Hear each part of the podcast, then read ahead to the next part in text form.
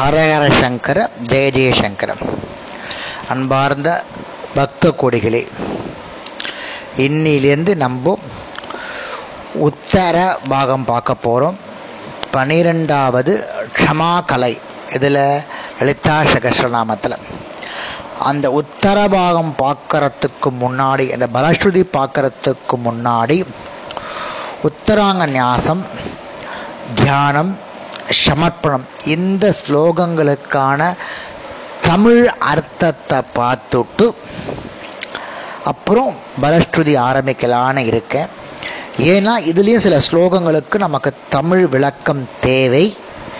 சில ஸ்லோகங்கள் ஏற்கனவே உங்களுக்கு விளக்கங்கள் அளிக்கப்பட்டு இருக்கு. இருந்தாலும் அந்த ஸ்லோகத்தினுடைய விளக்கங்களையும் கொஞ்சமாக பார்த்துட்டு இதை பார்க்கலாம். நான் உங்களுக்கு ஒவ்வொன்றா சொல்கிறேன் கொஞ் இந்த ஞாசம் செய்யப்பட வேண்டிய இடங்கள் மொத்தம் வந்து ஆறு. ஹைம் ஹிருதயாய நமகா. க்ளீம் சிரசே ஸ்வாகா. சௌ சிகாய வஷடு. ஹைம் கவஷாய ஹும். க்ளீம் நேத்ரயாய ஔஷடு. ஷௌ அஸ்திராயவட் பட். பூர்வவசுரோம் இது திக் இமோகா அப்படின்ற ஸ்லோகம். இதற்கான விளக்கத்தை நம்ம நேத்திக்கே பார்த்தோம். நியாய நியாயசங்கல்ன்ற விதத்தில் திருப்பி சொல்கிறேன் நியாய நியாய நியாயசம் செய்யப்பட வேண்டிய இடங்கள் ஹிருதயம் சிரசு சிகை கவசம் நேத்திரம் அஸ்திரம் எனப்படுபவை. இருதயம். நினைவில் தேவதையை நிறுத்தி வைக்க வேண்டிய இடம். எனவே அந்த இடத்தை நாம் புனிதம் செய்து வணங்க வேண்டும். எப்படி புனிதம் செய்வோம்னா மோதிர விரல் நடுவிரல் சுட்டு விரல் மூலிமா அந்த இதயத்தை தொடணும். அப்புறம் சிரசு.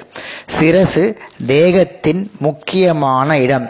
அறிவு விளங்கும் இடம். ஞானம் இருக்கும் இடம் அதை நடுவிரல் மோதிர விரல்களால் தொட வேண்டும். அடுத்த சிகை. சிகைனா குடுமி. குண்டலினி சக்தி மூலாதாரத்திலிருந்து மேலே சகஸ்டராம் வரை போகும்போது போகும்போதும் அங்கிருந்து அங்கிருந்து திரும்பும் போதும் உரையக்கூடிய இடம் இந்த இடத்துக்கு பேர். சிகைன்னு பேர். உரைக்கூட சிகை. அந்த சிகையை கட்டை விரலால் தொட வேண்டும். அடுத்தது கவசம். கவசம் எனப்படுவது தீய சக்திகள். உபாசனை செய்பவனை பாதிக்காமல் இருக்க ஒரு பாதுகாப்பு. அந்த எப்படி சொல்லணும் நம்மளுடைய இரண்டு கைகளையும் இல்லை ஐந்து ஐந்து விரல்கள் மூலியமா தோள்களை தொடரணும் எப்படி தொடரணும்னா வலது கையினுடைய விரல்களால் இடது தோலையும் இடது கைகளுடைய விரல்களால் வலது தோலை கிராஸில் பண்ணணும். இதுக்கு பேர் கவசம் அப்புறம் தேவாதி சக்தியை உணர கண்களை புனிதப்படுத்த வேண்டும். அதற்கு பேர் நேத்திரத்ராய ஹௌஷது இது எப்படின்னா மோதிர விரல் நடுவிரல் சுட்டு விரல் நடுவிரலை புருவத்துக்கு நடுப்பை வச்சுட்டு மோதிர விரலால் சுட்டு விரலால் இரண்டு கண்களை நம்ம தொடணும். இதுக்கு பேர் நேத்திரத்ரயாய ஔஷத அடுத்தது கவசத்தை போலவே வெளியில் உள்ள தீய சத் சக்திகளிடமிருந்து தன்னை காத்து கொள்ள நம்மை சுற்றி அஸ்திர சக்தினால் ரட்சித்து கொள்வது அக்ஷசக்தினால் ரட்சித்து அதாவது தலையை சுற்றி வலமிருந்து இடமாக வலது கட்டை விரலையும் நடு விரலையும் சேர்த்து சொடுக்கி அஸ்திரத்தையாய பட் என கூறிக்கொண்டு இடது உள்ளங்கையால் ஆட்காட்டி விரலாலும் நடுவிரலாலும் தட்ட வேண்டும். இது வந்து உத்தராங்க நாச ஸ்லோகத்தில் வருது. அடுத்தது தியானம். இந்த தியானத்தை நம்ம ஏற்கனவே பார்த்துருக்கோம். நாலு ஸ்லோகம் இருக்கு. அந்த நாலு ஸ்லோகத்தையும் முதல் ஸ்லோகத்தினுடைய முதல் வழியை சொல்லிட்டு அதுக்கு மீனிங் சொல்கிறேன் அடுத்த ஸ்லோகத்தினுடைய அடுத்த வரி சொல்லிட்டு மீனிங் சொல்கிறேன் மூணாவது ஸ்லோகத்துக்கு அடுத்த வரி சொல்லிட்டுன்னா ஏன்னா இது ஏற்கனவே படிச்சிருக்கோம். உங்களுக்கு ரெஃப்ரெஷ் பண்ணுறேன் தியானம். உத்தராங்கசில் உத்தராங்க அதாவது பலஸ்ருதியில் இப்போ தியானம் வருது. சிந்துரா சிந்தூராருண அப்படின்ற ஸ்லோகம். சிந்தூரம் போல் சிவந்த வடிவானவளும். மூன்று கண்களை உடையவளும். மாணிக்க கற்கள் பதித்த பதிக்கப்பட்ட கிரீடத்தில் பிரகாசிக்கும் சந்திரனை ஆபரணமாக அணிந்து இருப்பவளும். புன்னகையோடு கூடிய முகத்தையோடு விளங்குபவளும். வண்டுமைக்கும் தேன் நிறைந்த ரத்தின கோப்பையை கையில் வைத்து கொண்டுபவர் இரு தன்னுடைய கையில் வைத்து கொள்ளுபவளும் செந்தாமரை பூவியும் தன் கையில் வைத்திருப்பவளும் இரத்தனத்தாலான கலசத்தில் வைக்கப்பட்ட சிவந்த திருவடியை உடையவளும் காண்பதற்கு இனிமையான தோற்றம் உள்ளவருமான பரா எனப்படும் அம்பிகையை நான் தியானிக்கிறேன்னு சொல்றது. அடுத்த ஸ்லோகம் அருணாம் கருணாதரங்கிதாட்சம். அந்த ஸ்லோகத்தினுடைய மீனிங் என்னென்னா சிவந்த நிறமுள்ளவளும் கருணையே அலையாக பாயும் கண்களை உடையவளும் பாஷமும் அங்குஷமும் புஷ்பங்களாகிற அம்புகளையும் வில்லுகளையும் ஏந்துபவளும் அனிமா முதலிய சக்திகளால் சூழப்பட்டு விளங்கும் பவானி என்னும் பவானியை நான் மனதால் தியானிக்கிறேன். இது யாரால் கூறப்பட்ட ஸ்லோகம்னா தத்தாத்திரையால் கூறப்பட்ட ஸ்லோகம். இப்போ மூணாவது தியான ஸ்லோகம். தியாயேத்து பத்மாசன சஸ்தம் அப்படின்ற ஸ்லோகம். தாமரையாகிய ஆசனத்தில் வீற்று இருப்பவளும் மலர்ந்த முகத்தோடு விளங்குபவளும் தாமிரை இதழ் போன்ற நீண்ட கண்களை உடையவளும் தங்க நிறத்தவளும் மஞ்சள் பட்டு உடுத்தி இருப்பவளும் தங்கத் தாமரையை கையில் ஏந்தியவளும் அழகிய வடிவானவளும் எல்லா வகையான ஆபரணங்களோடு விளங்குபவளும் எப்பொழுதும் பயமின்மையை அருள்பவளும் பக்தர்களுடைய குறைகளை கேட்க சிரத்தை தாழ்த்தி அருள்பவளும் பகவ பவனுடைய பத் பத்னியானவளும் பகவானுடைய பத்னியானவளும் ஸ்ரீவித்யா மந்திர வடிவானவளும் சாந்த வடிவானவளும் எல்லா தேவர்களாலும் வணங்கப்படுபவளும் எல்லா செல்வங்களையும் அளிப்பவளுமான தேவியை நான் தியானிக்கிறேன். அப்படி என்று மூன்றாவது தியான ஸ்லோகம் சொல்றது. நாலாவது தியான ஸ்லோகம் சகுங்கும விலேபனா. இது யார் எழுதியிருக்கானா? ஸ்ரீமத் சங்கர பகவத்பாதா எழுதியிருக்கா. குங்குமப்பூவின் அரைத்த விழுதை பூசி இருப்பவளும் குங்குமப்பூவே சாப்பிட்டு அதை அரைச்சி விழுது மாதிரி பூசிட்டு இருக்காங்க என்ன வர்ணனசா? குங்குமப்பூவினை அரைத்த விழுதை பூசி இருப்பவளும் கஸ்தூரி பொடிகளால் அலங்கரிக்கப்பட்ட நெற்றியை உடையவளும் புன்னகைக்கும் கண்களை உடையவளும் அம்பு வில் பாஷம் அங்குஷம். இவற்றை தரித்தவளும். எல்லா ஜனங்களையும் தன்பால் ஈர்ப்பவளும். சிகப்பு நிறமுள்ள மாலை அணிகள் இவற்றை அணிந்தவளும். செம்பருத்தி பூ போன்ற ஒளியோடு விளங்குபவளுமான இந்த லலிதாம்பிகையை ஜபம் செய்யும் காலத்தில் நான் நெஞ்சில் நினைக்கிறேன் அப்படின்னு நான்காவது ஸ்லோகத்தில் ஸ்ரீமத் சங்கர பகவத் பாதா சொல்ல சொன்னக்கூடிய ஒன்று. இப்போ லம் இத்தியாதி பஞ்சபூஜா. லம் பிருத்திவியாத்மிகாயை கந்தம் சமர்ப்பயாமி.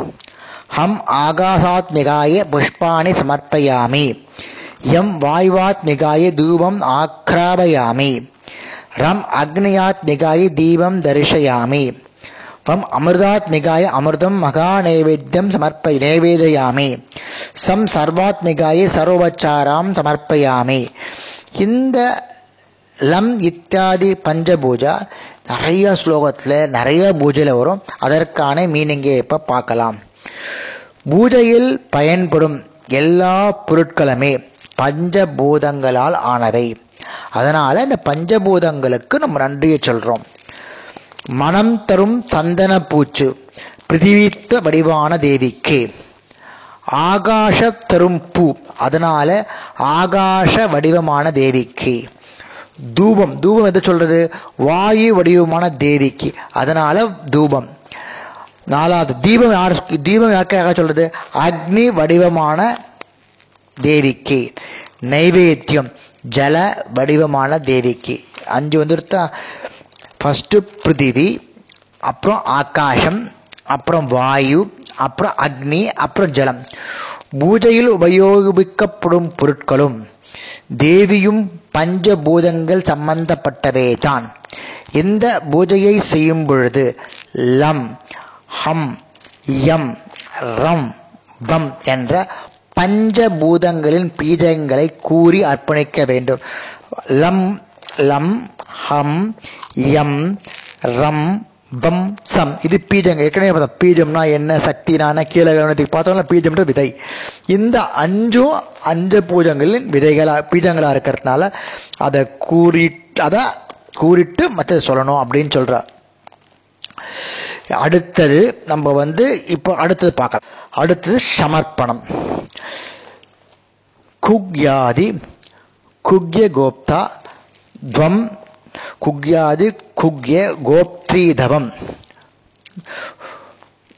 கிருகான ஸ்மத் கிருதம் ஜபம். சித்திர்பவது மே தேவி துவத் பிரசாதான் மைஸ்திரா அப்படின்னா குக்யம் ஹது குக்யம் முதலிய மந்திர தத்துவங்களையும் காப்பவரே. மந்திர தத்துவங்கள் அனைத்தையும் காப்பவர் நீரே. ஆகையால் தேவீர் அனைத்தையும் காகுகின்ற பற்றி என்னுடைய ஜபத்தையும் ஏற்று அருள வேண்டும். எந்த ஜபமானது உம்மிடத்தில் இருக்கின்றதோ அந்த ஜபத்தை கொண்டு உம்முடைய பிரசாதத்தால் எங்களுக்கு போக மோட்சங்கள் சிந்திக்கவே செய்யும்.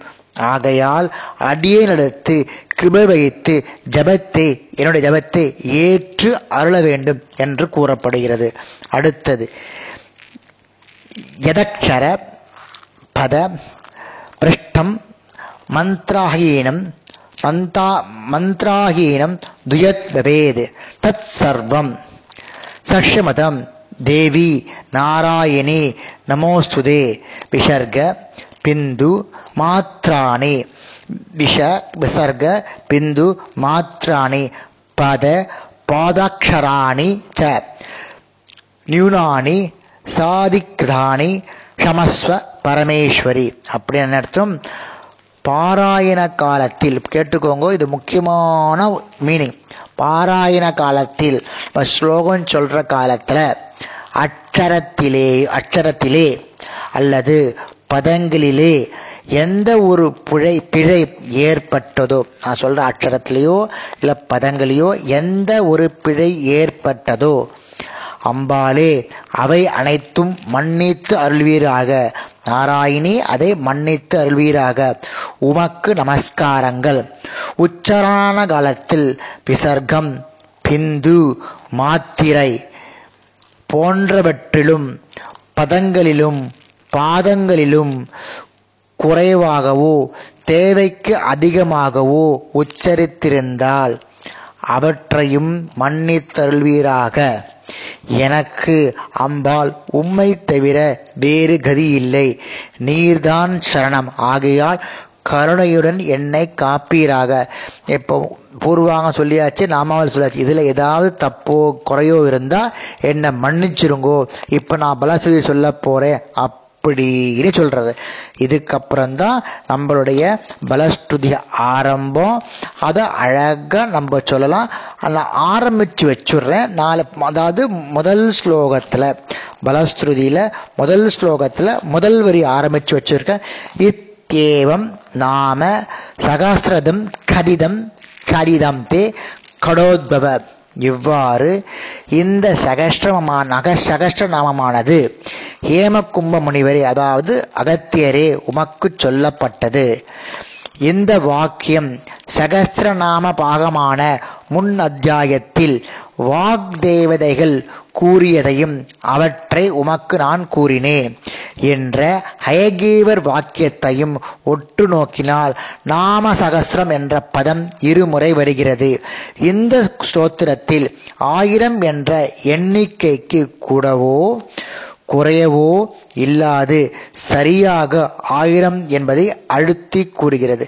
இந்த மாதிரி நிறைய விஷயங்கள். வயக்கிரியவருக்கும் நம்ம அகஸ்திரியவருக்கும் நடந்த பேச்சுவார்த்தைகள் ஃபுல்லும் பலஸ்ருதியில் வருது. எப்படி சொ எப்படி சொல்லணும்? சொன்னால் என்ன நன்மை? எல்லா விஷயங்களும் இந்த ஸ்லோகத்தில் வருது. நான் உங்களுக்கு எண்பத்தேழு ஸ்லோகத்தை கொஞ்சம் கொஞ்சமாக உங்களுக்கு சொல்லி முடிக்கிறேன் ஹரஹர சங்கர ஜெய ஜெயசங்கர் இது ஒரு என்னுடைய ஒரு சிறிய முயற்சி. தப்பு ஏதாவது இருந்தால் என்னை மன்னிச்சிடுங்க. ஏன்னா என்ன நான் அந்த அளவு சான்ஸ்கிரிட் எக்ஸ்பீரியன்ஸ் கிடையாது. எனக்கு தெரிஞ்சதை பழைய பழைய நிறைய புக்ஸை பார்த்து எழுதி உங்களுக்கு கொஞ்சமாக கொடுக்குறேன். எனக்கு தெரிஞ்சதை கொடுக்குறேன். கொடுத்தாலும் எந்த விதமான அந்த விளக்கங்களுக்கும் பாதகம் இல்லாத நான் கொடுக்குறேன். ஹரஹர சங்கர ஜெய ஜெயசங்கர்